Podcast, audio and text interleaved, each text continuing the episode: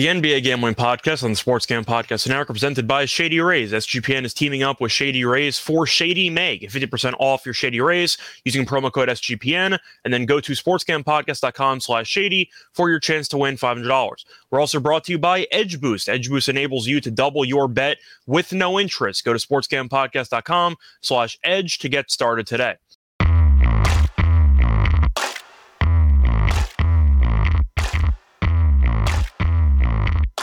And welcome everybody to the NBA Gambling Podcast here for Tuesday, May 16th. I'm your host for the show, Scott Reichel, once again joined by my co-host Delonte Smith.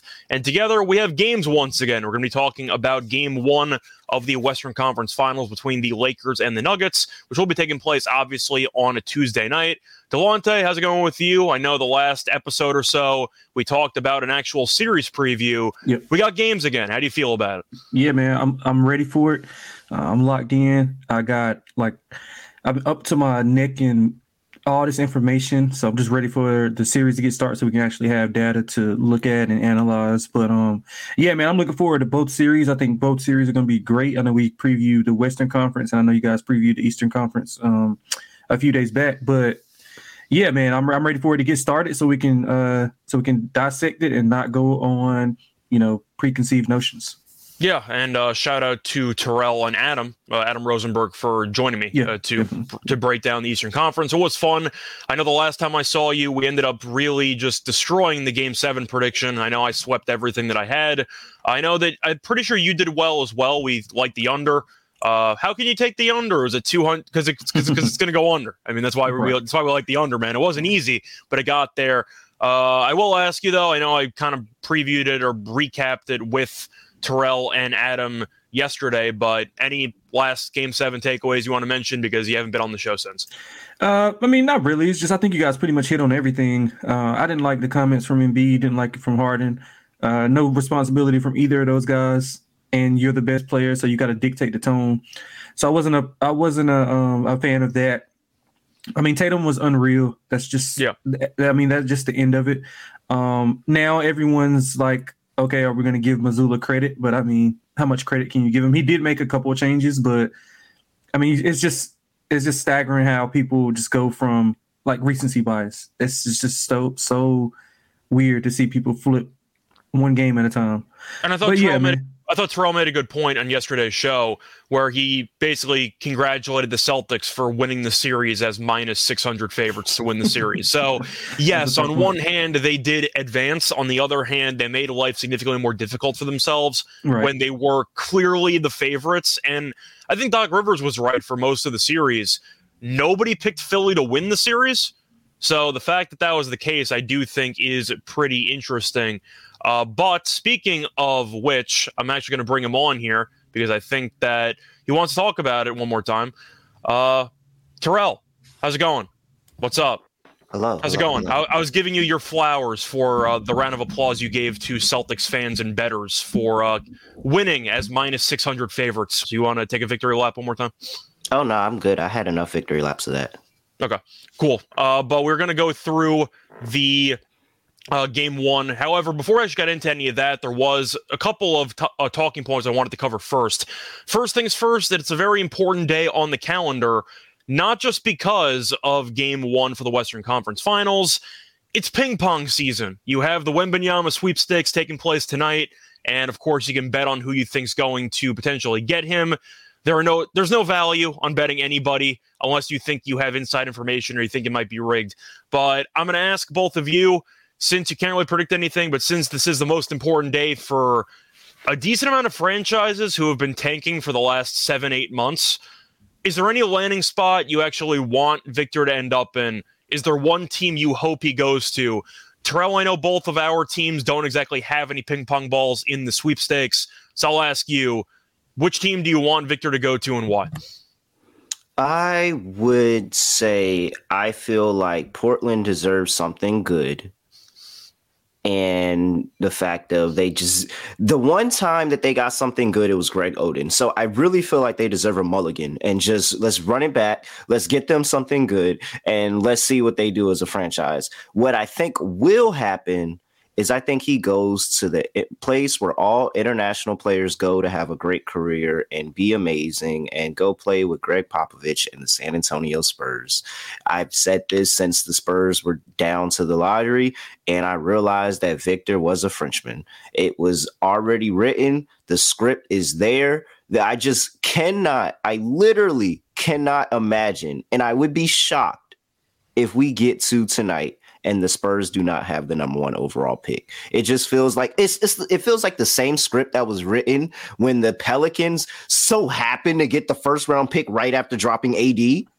Like right after trading AD, the Pelicans get the first round pick when they had like a 6% chance that season. Come on, you can't tell me this thing ain't rigged. So I will be shocked, genuinely shocked if the Spurs do not get the first pick today. I'm betting the Spurs plus 550 to get the first pick. The only piece of news or information regarding Victor that I'm waiting for to guarantee the Spurs hunch is him having a Tony Parker poster at some point growing up in France. That's the one piece of information that I'm kind of waiting hey, you on. know he had one. What about I'm assuming he did. One? He was, He's he was assuming the he face of the national one. team. Yeah, I just haven't heard any news about it, but I'm waiting for the Spurs to get the first pick. And then you you hear right around the draft. Gobert oh, I, had, I was a big Tony Parker fan. I had a jersey. I had a poster. I used to watch the Spurs all the time. You know that's going to happen, but He's gonna say it right after. That's what he's gonna say right Yeah. after they draft him. It's gonna be right after they draft him. He's gonna be like, "Yeah, I, I really like Tony Parker, Parker," and he's gonna talk about how he kind of modeled his game a little bit after Tim Duncan. Like he's gonna like it. This is where international players go to have amazing careers. The San Antonio Spurs. Popovich is, has not quit because of Victor. It's gonna be Victor Pop, and then it's gonna transition Pop out. It's gonna be Tim Duncan and Victor, and it's all written. It's all written. The league is rigged. Well, I'm going to ask you, Delonte. I know before we went on air, we kind of disagreed about Portland uh, potentially not wanting him to go there. But I'm going to ask you, where do you want Victor to go and why? Uh, I want him to go to Orlando, but like we talked about, I don't know if that's going to be a possibility. Um, with that, all that size that they have and some of the length, there'd be a very, very fun team. Um, I the second team I guess that has a shot is Detroit, but I'm kind of selfishly like a Cade stand, so I kind of don't want him to go there to overshadow some of the things that Cade. That'd be a really fun pick and roll, though. They have about Right, 17 be. centers already, so they'd have to trade Right. half of them. But still, right. Um, but yeah, I think he I think he fits better like in the Detroit scheme once they get rid of some of those guys. But as you guys said, I think he goes to the Spurs. Um, I, I think that Popovich staying around for a reason. He's got no reason to stay around. He's got all the accolades. He's uh, I mean, I guess staying around is just keeping him like young. Uh, He seemed like he enjoyed that team even though they were trash. So I think this is his prize for staying around. Uh, I would be I would be shocked if either the Spurs or the Pistons don't get him. You can also make an argument, even though the Spurs played a relatively boring brand of basketball, according to most basketball fans, the league is probably better when the Spurs are not total garbage. Can we agree on that? Yep. So that might play a factor too. But anyway, of course, that's going to be all theory. We'll see what happens later tonight. However, there was one piece of NBA news that was circulating for the last day or so. And I know that Terrell and I didn't exactly cover it in the Eastern Conference uh, Finals preview episode. It involves a young point guard in Memphis, and uh, he might not play for next year. That's all speculation. No, that's uh, that's not true. That is not true. I, I. I said it. He might not. There's supposed to There's, be. there's not even a might there. There's no possibility. There's rumors Ja of a Morant does- long. No, there's not. No, there's not. That's just hater. That's just people talking. No, it's not. Is okay. not Well, the point is, I'm saying You- for the extreme. But I'm we're just saying that there's talk about it. there are people that have done a lot worse. I'm not even going to repeat it, but they did a lot worse this past season and only got 30 games. He is not getting suspended for a long for a long period of time. He's not getting suspended for an entire season. If you think that is it, just go ahead and get out your mind. They're not doing it. Like Personally, I think he might get half the year, but we'll see what happens. However, I do want to briefly bring it up because, of course, I'm talking about Ja Morant and how he was on Instagram Live once again, and he was holding a certain type of gun uh, again. So, as a result, he's going to be facing some type of suspension, and now Memphis is going to have to game plan for life without him. I'm not going to spend much time going through, you know, what Ja should be getting for a suspension, etc. Instead, I'm going to pivot more to Memphis just to wonder what you guys think should be their plan for the upcoming season and how they plan on handling it in the future. First of all, do we think Memphis can actually hang around with Tyus Jones as their starting point guard for half the year, maybe, and then they can potentially pick it up after? Or do you think they have to move on from Ja entirely because he might not be mature enough to fully handle the keys to a franchise? I think this is a mute conversation. I'm not gonna lie. I, I can't even picture there. He's not getting a lengthy suspension at all. Like he, I I I truly don't think that there's anything to talk about. Okay, here. fine. So so if you want to forget about the suspension, Memphis, would no, you but I'm saying even for Memphis, like I don't think there's any re- like there's no relevancy here. I, I really don't think there's any relevancy relevancy here on uh type of preview for Memphis next season, what they're gonna do. There's a whole lot of things that that are going on. I mean, I'm trying to figure out what I don't. I have to even look and see what even rule technically says the NBA. The NBA says that he broke. Like I don't even know what rule they're saying he's.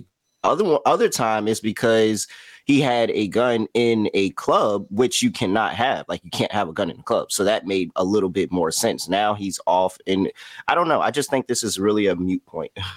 This isn't the exact same thing as the Gilbert Arenas situation because that occurred in a locker room on like NBA property. So this isn't the exact same situation. It was Ja's free time. So I actually am curious what law he officially broke according to the NBA, besides some unwritten code of don't promote like, you know, gun stuff while you're one of the faces of the league. But the point is, I at least wanted to bring it up because that was one of the news points outside of the NBA playoffs and how it involves one of the young stars in the league, and we'll see what happens. But at least I wanted to bring it up. The counseling that they sent him to apparently didn't exactly do much. Delonte, you have any thoughts briefly?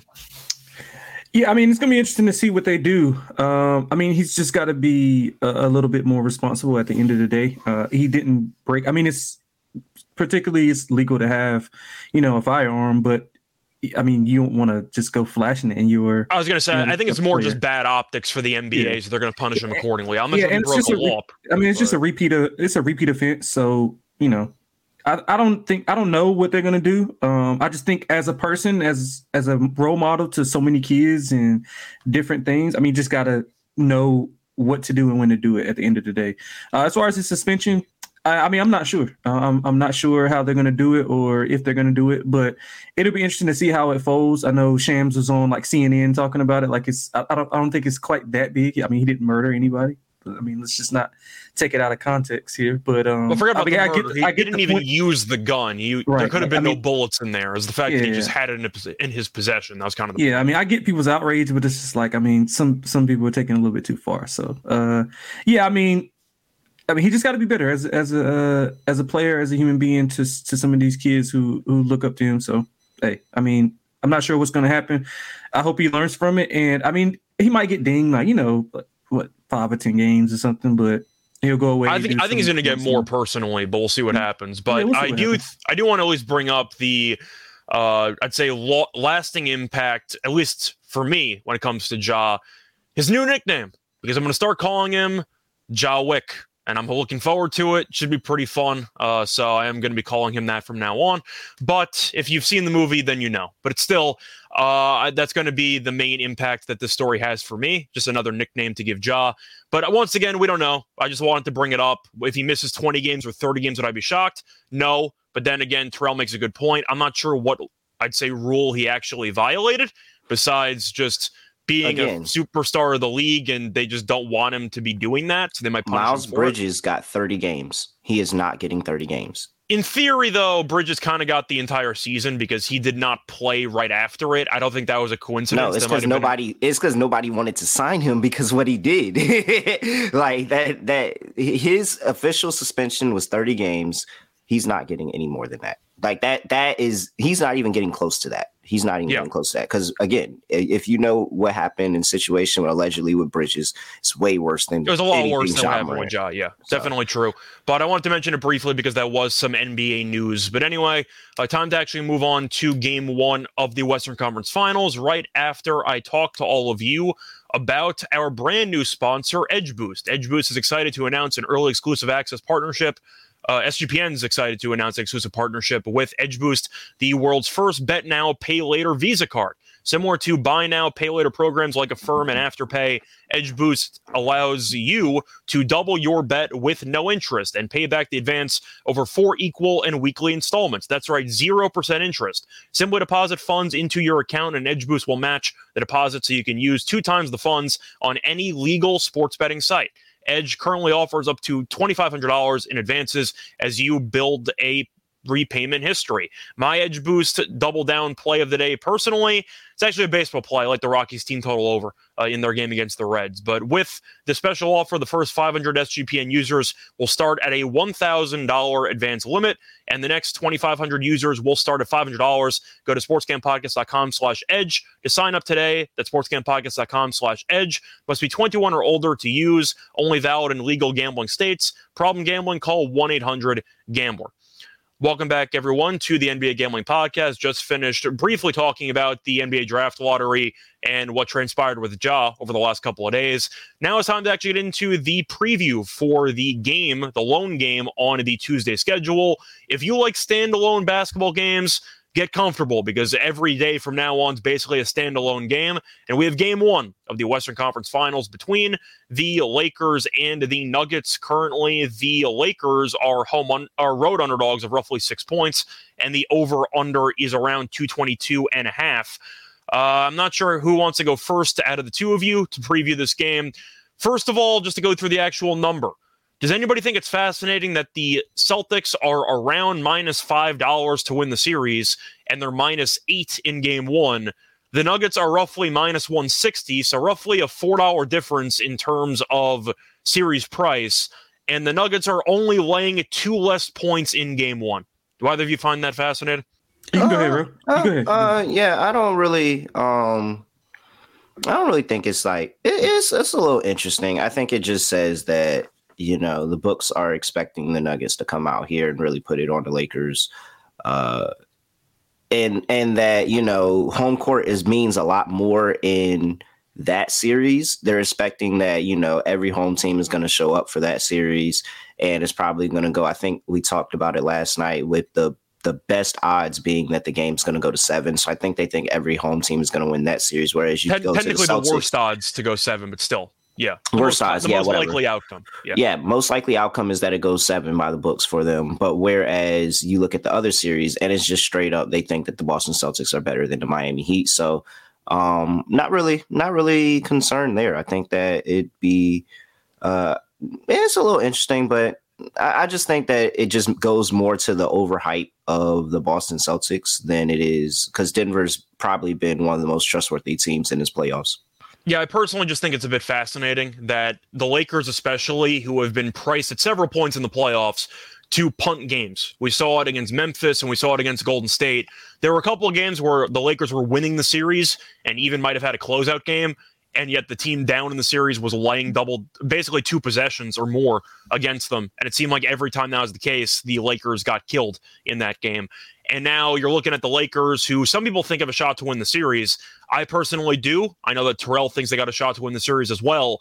And yet the Nuggets are laying a pretty decent number in game one, which suggests to me that maybe the Lakers go back to LeBron's old uh, game one process, which is use it more to experiment with defensive coverages, try to discover what actually works in this matchup, and maybe get buried in game one and then take all the adjustments for game two.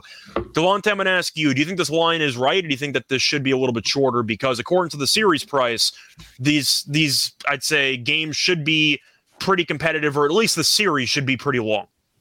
Yeah, so I think it's that's a great point that you brought up. I didn't even think about it that way, but just off the top of my head, I think that the Lakers are more well, obviously they're more a public team than the Nuggets. So if you gave them, you know, two to one or maybe their actual quote unquote true odds, then they just get bet into like a frenzy.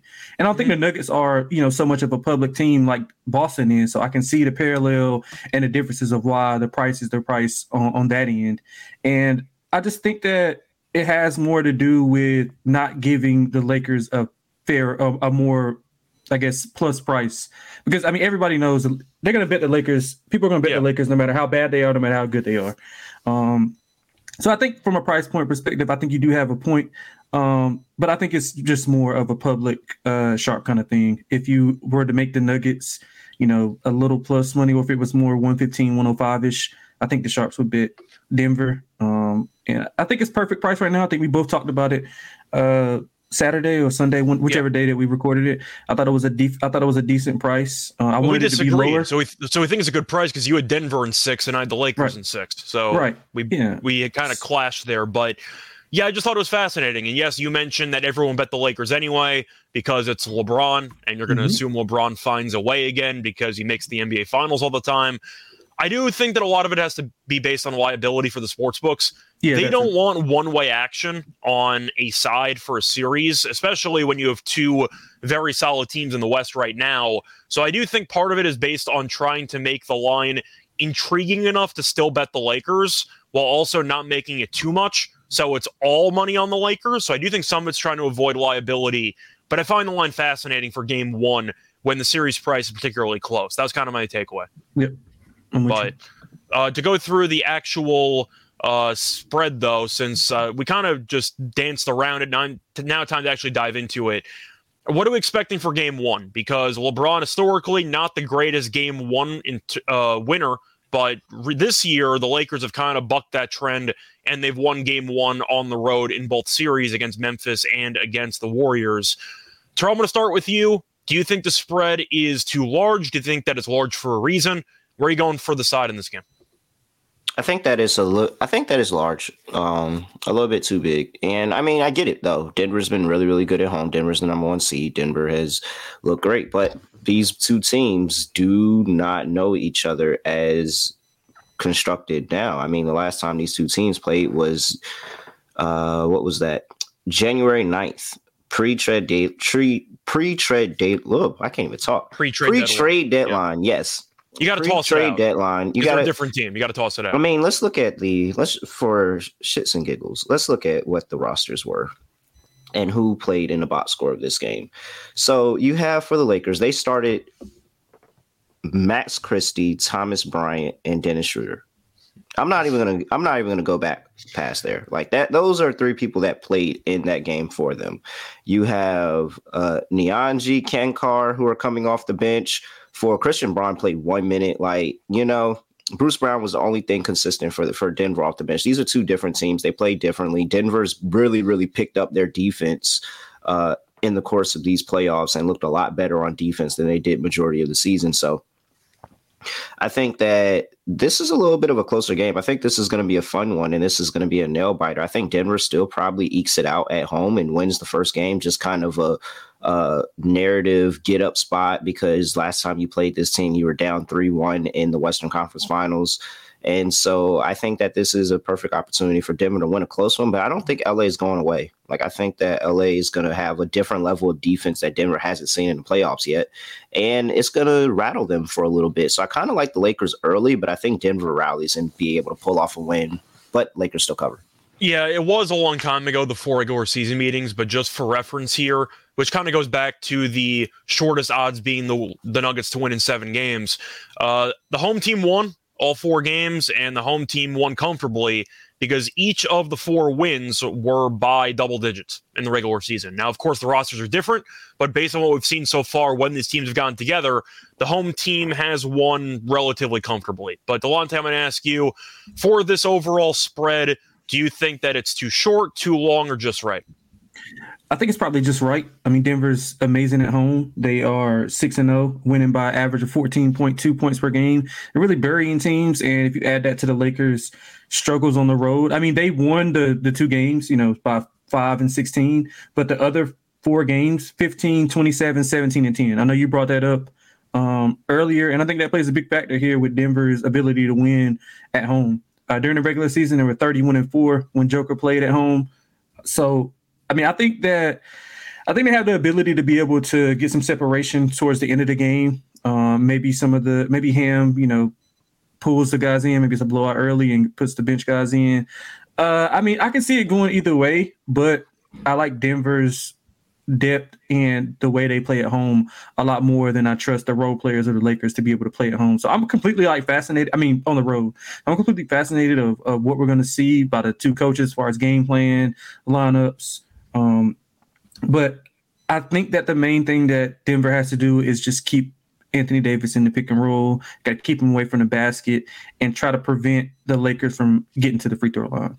If they can do that, I think they got a good shot to win the series, and especially starts off with this game um, specifically.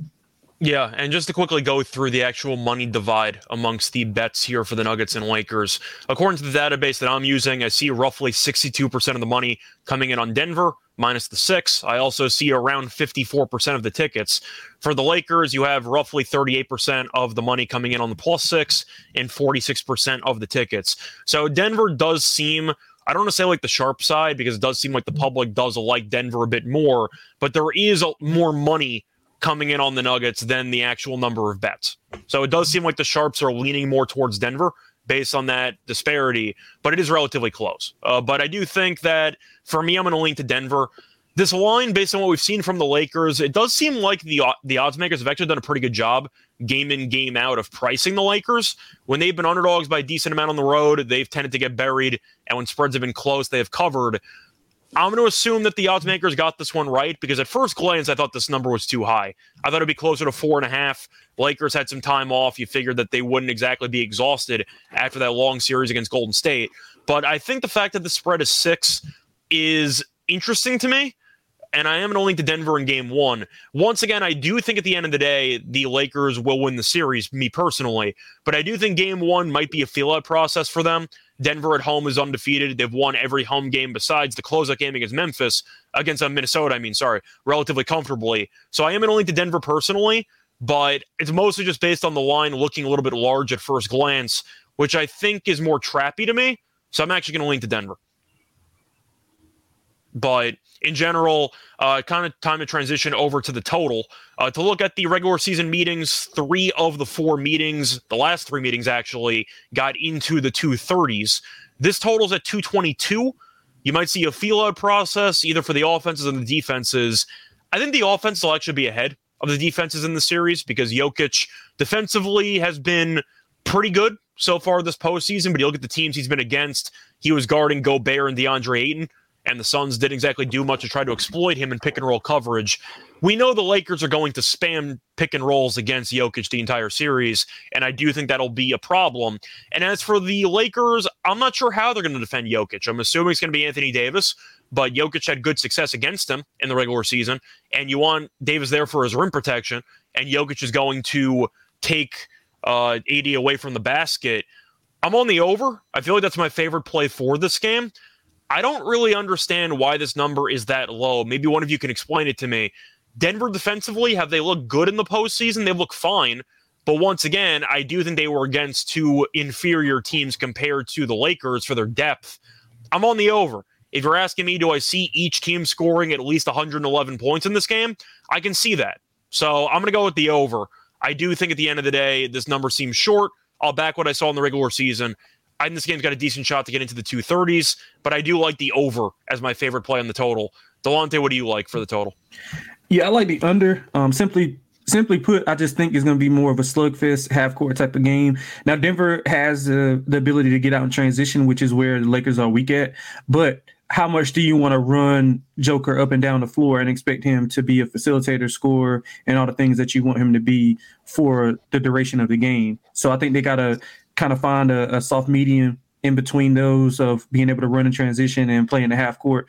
But ultimately, I think the Lakers, we all know what they want to do. They want to get to the free throw line. They want to get downhill.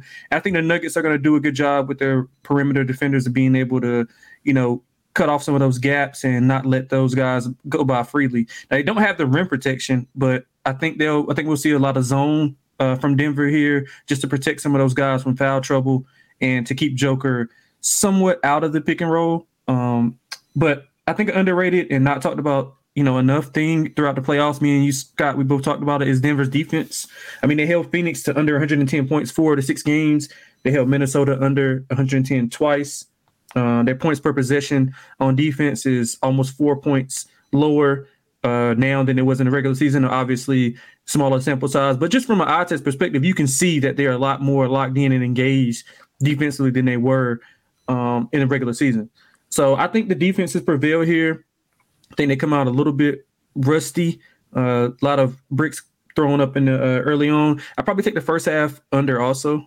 Uh, if you just want to split a unit, half unit on first half under, half unit on the full game under. But I do like the under in the game.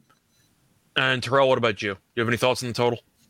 Uh yeah, I'm I'm going with Lante on this one. I'm on the under. I think that the Lakers defense is really going to challenge. I probably think I want to play a first half under, honestly, more than the full game, and just hope that um they start off one, slow and they figure it out as they go.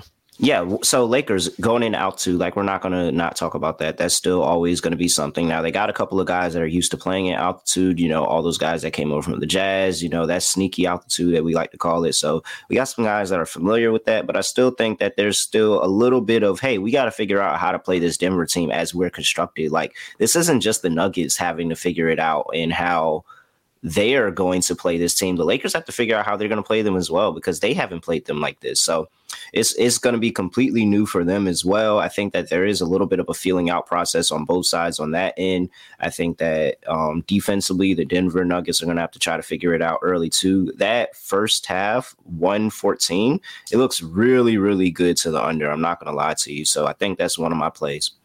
Well, you mentioned the guys from Utah who came over.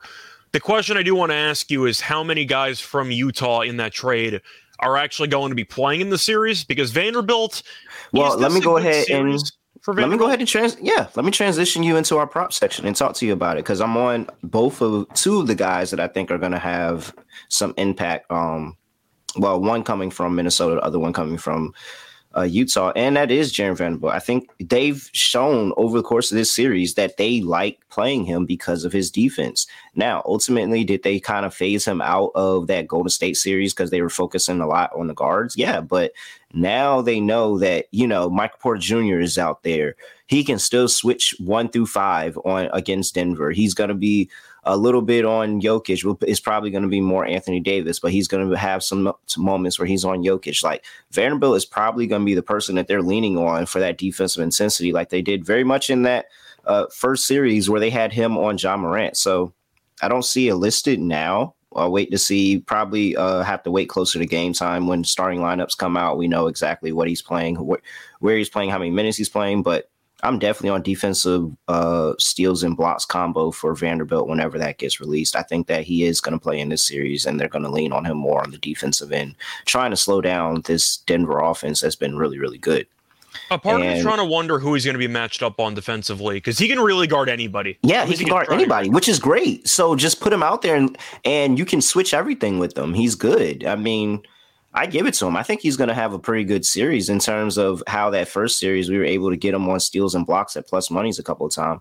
I think that is going to be able to do that too. So, uh, yeah, Vanderbilt is one second player that I'm backing post trade deadline here. Guy from Minnesota, give me D'Lo over two and a half threes. That is at plus 140 right now. You look at his history versus the um Denver Nuggets over the course of this year. All the games he did play was with Minnesota, and he was didn't have a lot of points 10 points 18 points 13 points in those games but his volume really really low in that minnesota in with minnesota's four for seven six for nine four for eight look at the percentages he was shooting over 50% against this team this year from three. He was two for four, three for five, three for six this season. I think that we're going to see a little bit of that. I feel more comfortable with him and this series in terms of him just being able to get more open from the three point line and be able to knock down some big time threes for them. And we can go for a long time. Like he just has really, really good numbers from three against Denver. Like uh, two for four, three for five, three for six, two for five, three for eight, two for six, three for seven, four for nine, four for seven, six for 12, six for nine, three for five. Like he's hit this prop in one, two, three, four, five, six, seven, eight, nine, nine of the last 13 meetings against Denver. So I, I, I'm going to go ahead and back him for plus money here. Okay. Uh, for me, one prop I am looking at, it's actually going to be a guy who performed well towards the end of that Sun series. Uh, he had 19 points in game five. He had 21 points in game three. I am going to lean to the under on Michael Porter Jr. Uh, I see his points props at 15 and a half. Juice to the under at around minus 128. I think the number's too high. I think Porter Jr., of course, is mostly a three point shooter here. The Lakers, though, have done a really good job so far in the playoffs of guarding the three point line. And Porter Jr.'s career has not had much success against the Lakers. In fact, he's gone under this number in five of his seven career games against the Lakers. And I do think that with him potentially struggling with foul trouble or defense, we'll see how many minutes he actually plays. He might be guarding LeBron, so who knows? We'll see how the Nuggets decide to divide up the matchups here. But I do think Porter Jr. is going to have a hard time in the series because defensively, he might get torched. So I do think Malone, we know, is pretty quick to pull Porter Jr. when his defense gets out of whack. I think that might happen in this game, but it's mostly based on the Lakers really doing a good job of guarding the three point line throughout the playoffs. If Porter Jr. doesn't go, let's just say four for nine from three, or maybe even five for 10, can he go over? Like, I don't think so. I think he's most of his shots are going to be from the three point line, obviously, in the series. 15 and a half seems a little bit large to me for a guy that needs to hit five threes and then some, or maybe four three pointers and a couple other baskets. I think I'm going to lean to Porter Jr. under. That number feels a little bit high. I know Delonte and I were on Porter Jr.'s unders to start that Phoenix series, and it worked out very well. But I do think that Porter Jr. once again doesn't have a great matchup for him in this spot because he's either, he's either going to be guarding LeBron or even for bench unit, he's guarding Hachimura, who can draw some fouls. I do think the Lakers, we keep talking about how they're going to try to get Jokic in pick and rolls. They might get Porter Jr. in some pick and rolls because he's not good at defense either. I'm on Porter Jr. unders. Delonte, I know that we both agreed with that for the for the Phoenix series. You agree in this game? No, that's actually one of my uh, favorite bits of the day. Michael Porter Jr. over 14. oh, so we just disagree on everything today. right. right. But yeah, uh, so I think this, like I said, I mean, we talked about it on the series preview. I think this this is a series that he has to prove himself and to be able to take that next step. So uh, it's I see 15 and a half and 14 and a half. So technically he can go 15 and we both win. So you know that's a possibility. But he'll likely like if Vando's in the game, they'll probably Michael Malone will probably put him on Vando just so he won't have to use as much energy defensively, and they'll yeah. probably go at him in, in certain pick and rolls. But the Lakers don't put uh, Vanderbilt in a lot of pick and roll situations, so it'll be interesting to see uh, how that works out. So you know he's going to have a matchup advantage on the floor pretty much unless Rui comes in and plays, which I, I, like Rui. I'll get to that later, but like he's gonna have the size advantage throughout the whole series. I mean, he's had moments in the playoffs this year, but inconsistent as a whole. You know, twelve point eight points per game. Uh, the last two series or the last series is you know it's not gonna get it done. Um, he's shooting the ball still pretty good from deep, thirty eight percent. Uh, so, like you said, Scott, if he hits a couple of those threes, uh, that could open some things up for him to get to the lane. Um, we all know he's not lacking confidence. So I think he has to be able to play with a a, a real aggression and be able to really lock in and, and, give Joker and Murray some of those um, some time off and not let them have to do everything. So I like Michael Porter Jr. over 14 and a half points. Um, I think he has the ability to score 20 plus this game. Yeah, we're talking about some role players. I kind of want to go back to the main guy for Denver here with Jokic because – his regular season numbers against the Lakers are so, or his regular season numbers in general are so misleading in terms of points because he never really shot the ball enough in the regular season because he didn't need to. Then the playoffs came around. He said, fine, I guess I'll drop 40 points in a game if I have to. And then he drops a casual 50 piece. To read off his point totals against the Lakers uh, this season, in the four games, he had 31, 13, and 9 in the first game, 23, 14, and 6 in the second game, 25 11 and 8 in the third game and 14 11 and 16 in the last game on 5 of 5 shooting from the floor. I don't think he's going to attempt 5 shots again in this game. Is there anything I could take away from those regular season games because each of those meetings Jokic shot the ball less than 18 times. I don't expect that to happen again in this game. But in theory, with the Lakers struggling a bit off ball defensively and then struggling in transition, does that bode well for Jokic assists, or do you think he has a bigger uh, scoring series in this matchup? Oh, you can go ahead, bro. I just. I think he was waiting for you to go ahead. Oh yeah, I mean, I don't, I really don't know. Like, I, I don't know how. That's what I'm saying. It's really tough. I, I yeah. can't really take anything away from the regular season games yeah. because I mean, once again, yeah. the last meeting he has 16 assists, but he goes five for five from the floor. I don't know what we're going to expect from Jokic here. Yeah, I mean, I, I don't know how they're going to play him. Like, I don't know if they want to because Anthony Davis, I think, will maybe guard him like later on in the game, like if it tightens up. But I don't think he'll be on him, you know, throughout the duration of the game. I don't know what they're going to do. Um, maybe they try to put some size on the floor and, and get Rui to guard him, or I, I really don't know. I'm I'm fascinated to see how some of these things play out. Um, and I mean, I pretty much I don't think it matters what I don't think it matters who they put on. I think Joker's gonna do whatever he thinks is best for them to win that specific game. I don't think he's going in with a mindset of, oh yeah, I got to score 30 or I got to get, you know, 15 assists and 15 rebounds. I think he just kind of lets the game come to him. And I think that's one of his better attributes. But as far as how they're going to play him is what I'm fascinated by because let's say if they do play Anthony Davis on him for the duration, he's probably going to bring him out, and that's going to open up the lane for those other guys to get to the rim because the Lakers don't have any rim protection outside of AD.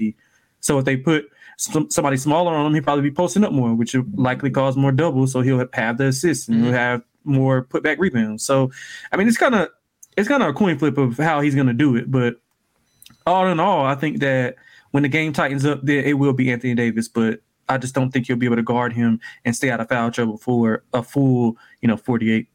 I think that's kind of the point I was trying to make, which is that Jokic, who is the main guy people want to bet on because he's the superstar of the league, definitely a top three player in the league, arguably the best player in the league. You can have that discussion, but his triple doubles plus 115.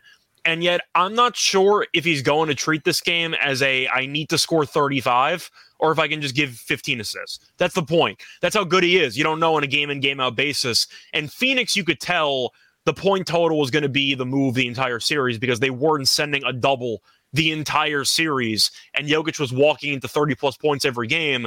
I am curious how the Lakers are going to defend Jokic, but for game one purposes, I have a hard time of actually picking how I want to attack Jokic props because he can go for 30, he can get 15 assists. It kind of balances out in between. So I'm not really sure, but I do think it's kind of interesting because Jokic in the regular season was more passive because he could afford to be. And the Lakers we've seen against the Warriors, etc., had problems on occasion of staying with guys off ball because they would get a little bit too focused on trying to keep an eye on the ball handler and they would let some guys cut back door, etc., or fall asleep on some actions. So I think I would probably lean to Jokic assists if I had to pick a spot for Jokic here.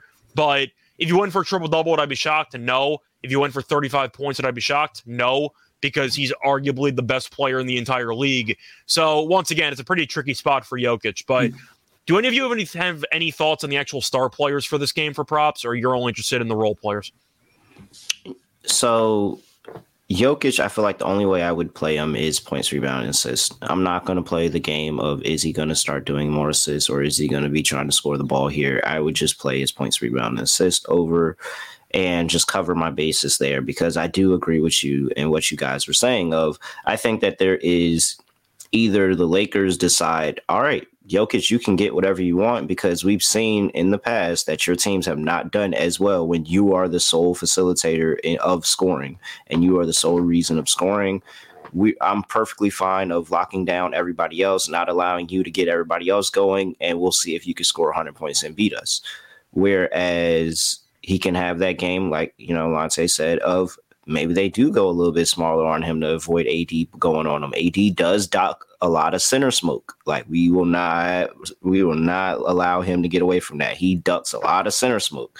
So very well could be go a little smaller, double team. He gets everybody else going. He gets it a lot more of assists. I think the points, rebound, and assists because I know he's going to stack up rebounds. He's going to have a good rebounding series just on the defensive rebounding. And so uh, I think that that's one way uh, for LeBron and AD. I'm outside of AD getting his own head, it's really LeBron for me. I don't know who's stopping LeBron.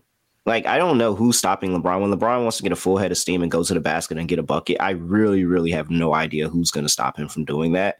I think that that's going to increase his turnovers for sure because you know he does get sometimes a little overzealous, careless of the basketball. He looks at turnovers. That's the first stat he looks at at the game every single game. He cares about it, but it just doesn't work out for him that way. So I think he's going to have a lot of turnovers because he's going to be so aggressive. But honestly, like with a chance to go to the finals, I think this level of LeBron scoring that we're about to see is going to be, you know, like taking a time machine back a couple of years for him. I think he's really, really going to dominate scoring in this series, and I wouldn't be surprised if he led this series in scoring. Yeah, I think that one thing or reason why I was leaning to the Lakers to win the series was the fact that LeBron, one aspect of the postseason that not enough people were talking about, has been LeBron's ability to pace his energy and to pick his spots. And I do wonder, from what we saw in game six, LeBron looked like he was still a top five player in the league just looking at game six against the Warriors. They couldn't do anything. LeBron mm-hmm. looked like it was a vintage game from like 2017, and nobody stood a chance, especially with Wiggins, who had a broken rib. I do wonder if LeBron has been pacing himself this whole time that he's going to just unleash all the energy into beating Denver and potentially have a masterclass for an overall series. And maybe he averages like 35 in the series and we'll go from there. I don't think Aaron Gordon can guard him, but I think Aaron Gordon's going to do his best to force LeBron to hit some jump shots and to try to clog the lane am I leaning to LeBron threes then? Because I've been roasting LeBron for taking too many threes this entire postseason. It's interesting. But I do wonder for game one if LeBron's going to try to go all out attacking towards the rim, or maybe he once again does what he normally does in years past, which is try to read what Denver's doing defensively, see what coverages they're going to run, and make some adjustments from there. I don't think Aaron Gordon can guard LeBron. I think he might be able to once again force him to hit some jump shots and we'll see if LeBron can hit those jump shots. But I kind of agree with Terrell here. I can I can somewhat see a world where LeBron takes over the series because he paced himself the entire postseason. And we saw in game six, when LeBron wants to bring it offensively, nobody can do anything about it. And LeBron can probably still walk into 35 if he wants to. I, I, I truly just yeah, I mean, I just I don't know. Everybody, er, first of all, first of all, LeBron James is unguardable. People. So saying that somebody's doing amazing on them, holding them to twenty is like very good. But he's limiting to threes. You're yeah, hoping for like limiting. You're just 30. hoping that they limit. There's nobody that's gonna. If LeBron wants to go score, there's nobody that's gonna stop him. Like I don't care. But limiting him, that is what you're looking for. And um I don't think that. I think just like Scott said, man, it seems like he's been saving this for this series and next series, where he's going to put it all out there. Because if you look around the league, this may be one of your last chances. Like this is a very, very good opportunity you have here. So, yeah, I even in a loss, I think LeBron is going to, you know, do his thing where he's going hard the whole way. Like you're in the conference finals, and it's LeBron James who's undefeated in conference finals. Is he undefeated in conference finals? Didn't he lose to the Celtics a while back? Was or... that the second round or was that conference finals? I thought that was conference finals when there were rumors that LeBron quit on quit on the game, and that was game six against. I mean, that was at this point like 15 plus years ago. Yeah, it, like a really, really long time ago. But it's for it's a while. A while for, but... for, the most part, he's very, very good in conference finals. If he's lost, yeah. he's lost one. Well, you might be right though. LeBron might try to set the tone early. Maybe the Lakers steal game one, and LeBron says, "All right, if we're going to win this game, I need to drop 30, so let's go." He might set the tone. We'll see. He also might be passive, so it's really tough once again to assume what's going to happen in this game because there are a couple of directions it could take. I feel better about LeBron points for game two or maybe if they lose game one, I'll be all over LeBron props for game two because they cannot afford to go down two nothing.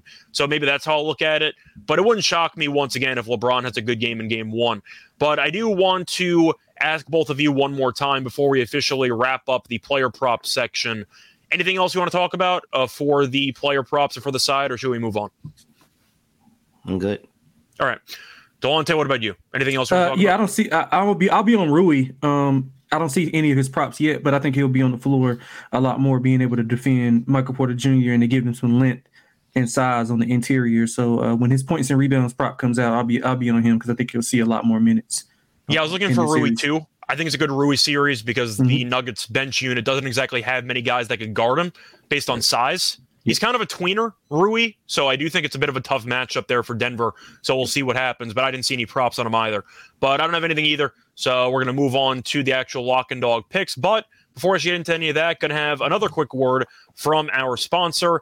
They're still there. They're just got moved into the second ad read. It's going to be Shady Rays, and Shady Rays is teaming up with SGPN for Shady May. Not only do you get an amazing 50% off deal, but you also have a chance to win $500. Shady Rays has durable frames and extremely clear optics for outdoor adventure. That's not all. Shady Rays also offers the most insane protection in all of eyewear. Every pair of sunglasses is backed by lost and broken replacements. If you lose or break your pair, even on the first day, they told us they will send you a brand new pair no questions asked. Wear your Shady Rays with confidence because they have your back long enough to purchase. If you don't love them, exchange them for a new pair or return them for free within 30 days. There's no risk when you shop with Shady Rays. Their team always has your back. And for international listeners, Shady Rays has you covered as well with shipping to Canada, Australia, New Zealand, and the UK. Go to shadyrays.com and use the code SGPN for 50% off two pairs of Polaroid sunglasses. Then take your receipt to sportsgamblingpodcast.com slash shady for your chance to win the $500 Shady May contest. Welcome back, everyone, to the NBA Gambling Podcast. Just finished previewing game one between the Lakers and the Nuggets in the Western Conference Finals. But now it's time to get into the lock and dog picks. But before I actually do any of that, there's been breaking news in the NBA, and I feel like we got to talk about it. There's a new coaching vacancy because Doc Rivers has finally been let go. The 76ers have decided to fire him after that game seven second half debacle. I'm going to start off with both of you. Simple question. I feel like we're all going to agree on this, but I am going to ask it. Was it the right move to fire Doc Rivers? Depends well, on what you uh, do with the depends on what you do with the rest of the roster.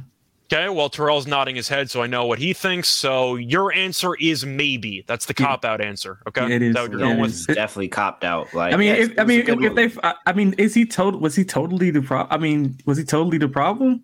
I give Doc Rivers virtually none of the blame for Game Seven because both Embiid and Harden refused to show up for a must-win game.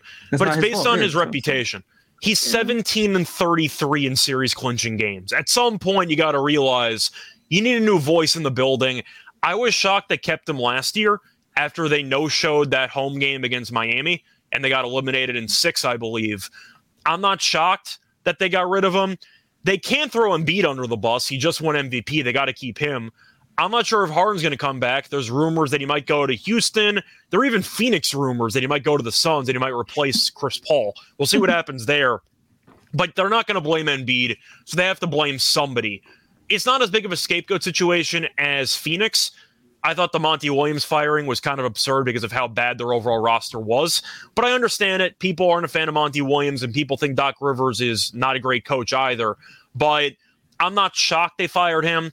I thought they were going to last year. Morey gave him another shot at it. And you know, Morey and James Harden are boys, so I don't think he's going to blame Harden for it either. I'm not shocked Doc Rivers got fired, but I do think I had to bring it up. Now, it is interesting when it comes to the coaching vacancies because now Nick Nurse has his choice potentially of a couple of MVPs who he can coach if he gets the offer. I know Monty Williams was linked heavily to Milwaukee, so we'll see what happens there. But I just wanted to bring up the Doc Rivers news because I'm not shocked he got fired. I thought whoever was going to lose game seven between Mazzulla or Doc Rivers was going to get fired. And as a result, Doc Rivers was the weakest link, and the Sixers told him goodbye. But I'm not going to speculate on who you thinks is going to become the next head coach for Philly. If I had to guess for those markets, I'd lean, I'd lean to Sam Cassell, who was the assistant coach for the last year or so, and the players seem to like him a lot. I would lean to Sam Cassell but I'm not surprised Doc Rivers got fired. And if you want to make a last second point, uh, I just say that now is the time that if you wanted to make a move, you had to make a move because you have a lot of really good coaches that are on the market, and you can't avoid, you can't, you know, sit here and say you're giving somebody one more opportunity, and then one of those coaches get picked up by somebody, and now next season you're looking and you're kind of holding the bag. So if you had to move, you had to make a move now. I do want to ask though, with Harden being a bit unknown for the future, and with Maxey and Harris being under contract, and we know Maxey can be a really, really good player in this league. And we saw Embiid both the good and the bad this season. And truth is, his playoff numbers were kind of similar to his playoff performances in his in his entire career. How desirable of a job is the Philly job? Because I know that, of course, you get the defending MVP, and you know Embiid is a dominant force in the regular season. Durability is a concern and you're looking at the contracts. The Tobias Harris contract has aged better. Still not a great deal by any means. Is that a top like five or ten job in the league, or is it a bit overrated? Just gonna ask. Um, that's a good question, actually. Uh, I think it's probably. I am think it's right- wondering if it's a desirable job or not. yeah, it's probably between probably between seven and nine, somewhere between somewhere between that. Yeah, so I guess it's top ten. I guess what I'm asking is, do you think any of the superstar head coaches that are available would pick Philly over a Milwaukee or over any of these other destinations that are available? I'm not sure. I think Milwaukee is the best destination by far because you get Giannis, and you could argue the contracts there aren't great either, but at least they won a title. You're inheriting an experienced and you're inheriting an overall roster that has a lot of success in the postseason in the past based on winning a title. Philly doesn't have that. So you can argue that the pressure is high, but the expectations are also a little bit low because none of the previous coaches were able to actually break through into the conference finals. Terrell, I'm going to ask you: Do you think the Philly job is actually a very desirable job, or do you think it's a bit overrated? No, I think it's a desirable job. I think that the I think that you just got to put the pieces together and you just got to bring in the personnel that you want to bring in for your system. But when you say you have Joel Embiid, you have James Harden, you can make it work. We've seen the pick and roll with them be deadly and literally something that has been unguardable. So there's ways to make it work. You just need the right person to put it together. And I think any coach anybody that thinks that they're a really good coach, you're looking at that and saying, I can make that work, not you know, there's like people like us, we're not coaches. We are not coaches. So it's easy to see all the faults and all the things that are wrong with the situation. Oh, well, no. But a good coach, somebody that knows that they're a good coach, you're looking at that and you're looking at your chops like, oh, yeah, I can make this roster work. I can move this around, that around, bring this guy in, bring that guy in, instill this, and we can be good. I think the Philly job's more desirable than like Toronto, for example. But I do think we can agree the best job available right now is Milwaukee. Correct? Do we agree on that? I think it's I think it's a close tie with Milwaukee and um, Philly. Honestly, I don't think I that think- there's I don't think there's as large as a gap with them and everybody else. I think that we and it's of course that's the three jobs with MVPs are the best jobs, like by far. Yeah, I think I think Milwaukee just has the best player, so I would rather coach the best player and work out whatever is around him on both sides of the ball. So I think Milwaukee's the better job. Yeah, I, I feel like the last point I'll make and the reason why the Philly job looks good on paper, but is it is a bit concerning. On one hand, you could be the one to break through with an MVP, and of course you'll be famous if you were able to pull off the I don't want to compare it to like the Theo Epstein GM job, but the point is if you're able to win a title with a team that has a great history of basketball, but hasn't had much winning titles in the past couple of decades, then you're a legend just in one season. But I am wondering or am a bit concerned. Embiid has had a lot of duds in the playoffs, and it feels like the fan base never blames him ever, which is a bit concerning. I am going to ask you though, since you agreed, uh, or at least one of you agreed that Milwaukee is the much better job, or at least the better job. Is Philly the better job than Phoenix? Because I didn't even bring up Phoenix. Hell no. No, I don't think so. Terrell, what do you think? You think Phoenix the better job than Philly, or no? Um, mm, I think it's an Yeah. interesting conversation yeah, I, th- I think um, Phoenix is way better. Because I completely forgot to mention Phoenix earlier, and I kind of No, that's why I said all three. I think all three are Yeah. like really like come on. Like you have two MVPs on one, you have Kevin Durant, Devin Booker on another, you have Giannis, you have a team that's won a title on another. Like they're all really, really nice jobs. I feel like you're um basically just drawing straws and like they're all really, really good jobs. I don't think that it's like you can say one job is more desirable than the other or this or that, but it's like you're really, really like it's a really, really fine line between all these jobs. I think they're pro- they're all the same to me. I think if I had to power rank it, I'd go Milwaukee one, uh, Phoenix two, and Philly three. That's how I would power rank it if I was actually a candidate and I had a Mm. choice in my job. That would be the order I'd go with. But wanted to bring it up. I'm not sure Doc Rivers is going to coach again in the NBA. I don't know if people are ready to have the conversation or not. I'm assuming he will. I could really see him in Detroit. I could just Alright. see him trying to inherit a young team, trying to be a floor raiser, which is what I think Doc Rivers is. I think he's a low ceiling, high floor guy. And he's done well with teams in the past with low expectations. With, for example, the Clippers before they got, you know, Kawhi or they got any of the superstars there. Orlando back in the day when he made them relevant. Uh, I do think at the end of the day, Doc could end up in a situation where he's a coach for a relatively bad team and he's there for player growth. I'd be shocked if any title contending team would give him a chance to coach once again. I'd Yeah. be shocked He'll personally. probably Bill Simmons will probably hire him, and uh, he could do podcasts with Austin Rivers. So Bill Simmons and Doc Rivers actually hate each other historically speaking, so I doubt he would actually hire him because Doc Rivers was the coach of the Celtics and Bill Simmons roasted him for years. I cannot see Doc Rivers ever working for the Ringer, but that's because they have a personal hatred. And I don't know if you follow SB Nation, they actually did a beef history between Doc. Rivers and Bill Simmons. So I don't see that happening. I think I'll end up on ESPN or any of those, maybe like a TNT analyst. But Doc Rivers, I think he's going to take the season off from coaching. Let's put it that way. But anyway, wanted to bring that up because that was another piece of breaking news that went live during the actual show. So now time to actually get into the lock and dog picks for game one. Terrell, I'm going to let you go first. What is your lock for game one? For my lock, I'm going to that. Hmm, Yeah, I'm going to that first half under. Give me under 114 in first half. I think that the Lakers adjusting to the out to Denver, adjusting to the Lakers. The Lakers got to adjust to Denver. It's a lot going on. Probably a little bit slower, more defensive of the first half. I will take the 114 and scoring probably picks up in the second half. For my dog, I like. Um, how do I want to play this? Endless possibilities. Yeah, very much so. Very much so. All right. Uh, we have what's D'Lo? So D'Lo was one forty. Mm. Let's go with LeBron James. I'm gonna just trust LeBron and just say that LeBron gets going. He understands this is a uh, start the tone in the series very, very well, especially not having home court. Maybe they can steal game one either way, even if this does start to pull away from Denver, I don't think Bron just sits and gives up. I think that this is one of the more stat padding Bron series that we see because it is the conference finals. Uh, give me LeBron 30 plus points plus 250. Okay. Uh, so I know that Terrell, you got to head out. So thanks for the plays.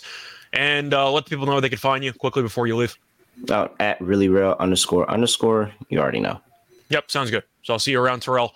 Uh, for my lock and dog, a lot of choices here. Um, I think for my actual play, I am going to go to a rebounding prop. Question is, who do I want to go with? Because I do think that A- I think AD and Jokic are going to take each other away from the basket a little bit. So I do think it's a pretty good spot to actually take some supporting cast guys to get some rebounds. Even though I roasted him potentially for points, I do like the rebounds for Michael Porter Jr. in this matchup. I really do. He had eight plus rebounds in three of the last four games against Phoenix. And to look at his numbers against the Lakers rebounding wise, Porter Jr.'s actually been pretty good. The last three games, seven rebounds, nine rebounds, six rebounds. And the last two games, he played less than 29 minutes, and he wasn't even in foul trouble. So I do think Porter Jr. could do a good job getting rebounds if Jokic gets taken away from the basket. I think the Lakers are going to spam pick and roll. So I do think you're going to end up seeing a lot of opportunities for Gordon and for Porter Jr. to get some rebounds. My lock, though, will be Porter Jr. over five and a half rebounds at minus 132. The number feels a little bit low, so I'm going to go with that. And for my dog, you know what? I'm going to go with a really random prop, which I don't really have stats to back it up, but I think it's kind of funny. I'm going to go with both teams to score in the first minute of the game. no, at plus 138. I'm going to go with the ultra lightning degen bet. That I'm going to take both teams to not score in the first minute at plus Holy shit. 138. Both teams are going to want to run, but on a jump ball, I expect to see a pretty ugly first couple minutes. I know that you and Terrell were leading to the first half under for the game, expecting a bit of a rock fight, a feeling out process. I'm going to have some fun with this one. Uh, once again, it's a complete crapshoot because it's game one, so I think it is a crapshoot. Give me both teams to not score in the first minute at plus 138. It might only be two possessions. So you might only have to sweat it out for whatever, but give me a brick and maybe a good defensive showing as teams feel each other out. You might see a very ugly first half, but I'm going to have some fun. So give me both teams to not score in the first minute at plus 138 as my hashtag Degens only dog for the show. uh, what about you, Delonte? What do you like? Yeah, for the lock, I'm going back to my guy Michael Porter Jr. with his points over 14 and a half. Uh, said it from the beginning. I think it's going to be a big series for him. Um, I do like his rebounds. Also, I was looking at his double double is around seven to one. Also, so if you like that, if you want to tell me and Scott, technically you can profit off of both of those. Um, the seven to one, I think you have to rebound more with Anthony Davis being in the um, in the interior, so mm-hmm. he'll have to help out Joker. And like I said, the Lakers don't have a lot of size, so I think he'll be able to get some easy putbacks and um and crash the board. So I like the double double at seven to one, and also the um his points as a lock for uh, well the points is the lock. I'm just uh, uh, honorable mention, I guess, is the um double double. But as for the dog, I'm going with LeBron triple double. Um, you and Terrell both talked about his scoring ability and how he excuse me, how he's going to be able to pretty much score at will. It was really the game six. He showed off that gear that he still has it if he needs it. Yeah, and I mean, I'm not I'm not as high on LeBron's like scoring ability. I don't think he's quite that. I don't think he's quite that player. Anymore. I was going to say, even with that dominant performance, he still had nine points and nine rebounds. he did everything right. in that game. Yeah. So in in game one since 20, well, in game ones as a Laker, I think he has um he's averaged 19.4 rebounds and assists combined. So I think he'll get he'll have chances to be able to get a triple double. Um, it's 20 to one at DraftKings, 17 to one at FanDuel. Um, you might be like, able to same game parlay it for a better price. Who knows? Yeah, maybe, but I'll just go for just for the sake of having the odds right now. I'll go twenty to one on DraftKings right now for LeBron triple double. Yep. All right, cool. That's going to wrap it up for this episode. Once again, shout out to Terrell for stopping by. Uh, I know he had to leave early, but still shout out to him. Uh, besides that, though, Delonte, let people know where they can find you. Yeah, I'm on Twitter at xxlonteXX. Uh, got a few articles coming out this week, so be on the lookout for that. Cool. Sounds good. Uh, you can find me on Twitter, Right Show Radio. Doing a bunch of podcasts. I should be having a couple of tennis podcasts throughout the rest of the week. So stay tuned for that. Might be having a daily tennis episode for like four straight days. So keep an eye out for it. Besides that, I do know for breaking news purposes, Terrell and I will be resuming the WNBA show, uh, which will be starting up, I believe, on Wednesday once again. If you didn't know and you want more basketball, by the way, WNBA is starting this weekend. So get excited. You can still bet on a brand new season. And yes, uh, the money still spends the same. Nobody judges. Once again, this is Degens only. Let it ride. So you can bet on any sport you want, including women's basketball. I know that Terrell and I made a lot of money last year betting on women's basketball. But other than that, though, enjoy the game. I'm pretty sure Munaf is going to be back tomorrow, I think, or is it Thursday? I'm trying to remember when. Uh, yeah, I think he back. said Thursday. I think he said okay, Thursday. so uh, tomorrow's overall schedule should be. Sorry just quickly trying to see if i could find it. I can't find it so never mind. Some of us I are going to be here tomorrow. I think it's you i think it's you and Taru. i'm i'm, uh, I'm, assuming it would be because uh, that's usually what the wednesday schedule is but mm-hmm. other than that they'll be back once again tomorrow to go through the eastern conference finals game one between the celtics and and the heat. But once again until next time good luck to all of you and all of your bets. Bye everyone. Basketball the ball because i'm gonna